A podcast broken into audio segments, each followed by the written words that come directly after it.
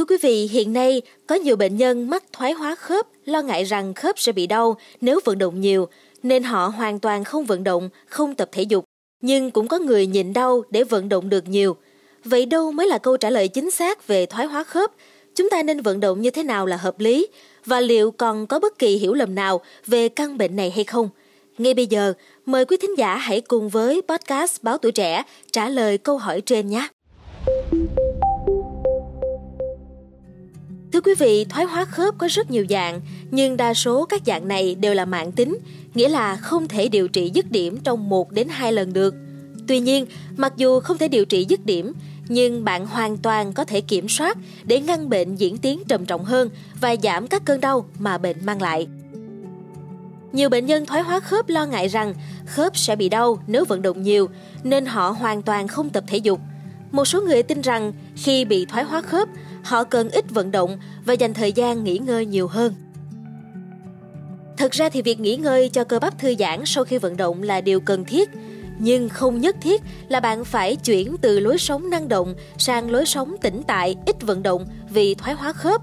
Đây là một trong những quan niệm sai lầm lớn nhất về căn bệnh này. Ít người biết rằng khi tập thể dục đúng cách, tâm vận động và khả năng chịu đau của khớp sẽ được cải thiện đáng kể. Ngoài ra, tập thể dục còn ngăn ngừa sự phát triển của thoái hóa khớp.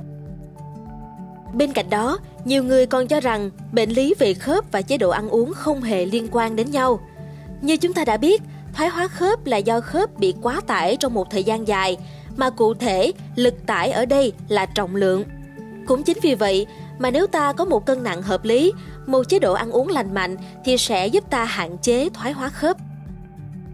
Thưa quý vị, ngược lại với quan điểm bị hiểu sai bao lâu nay chính là không nên vận động khi bị thoái hóa khớp.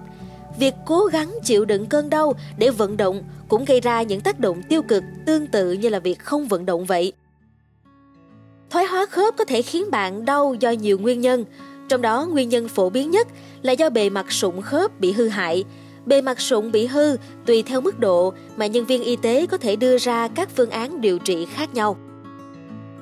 Tuy nhiên, nếu không được xử lý đúng cách và chúng ta vẫn nhịn đau để vận động thì khớp có thể bị biến dạng dần dần. Một khi khớp đã bị biến dạng thì việc điều trị phẫu thuật sau này sẽ gặp nhiều khó khăn hơn. Còn một vấn đề nữa thường người mắc thoái hóa khớp hay tránh né chính là nạn và khung hỗ trợ di chuyển. Nhiều người cho rằng các dụng cụ này gây cho chúng ta tâm lý bị bệnh. Vì vậy, mặc dù đi lại khó khăn, người bệnh vẫn không dùng đến các dụng cụ hỗ trợ di chuyển vì không muốn mang tâm lý người bệnh. Tuy nhiên, những dụng cụ hỗ trợ nói trên có thể giảm tải cho các khớp, giảm đau và gần như không phải phụ thuộc vào người chăm sóc để sinh hoạt cá nhân. Mong là số podcast ngày hôm nay đã mang đến cho quý thính giả những kiến thức bổ ích về thoái hóa khớp. Đừng quên theo dõi để tiếp tục đồng hành với podcast Báo Tuổi Trẻ trong những số phát sóng lần sau. Xin chào tạm biệt và hẹn gặp lại!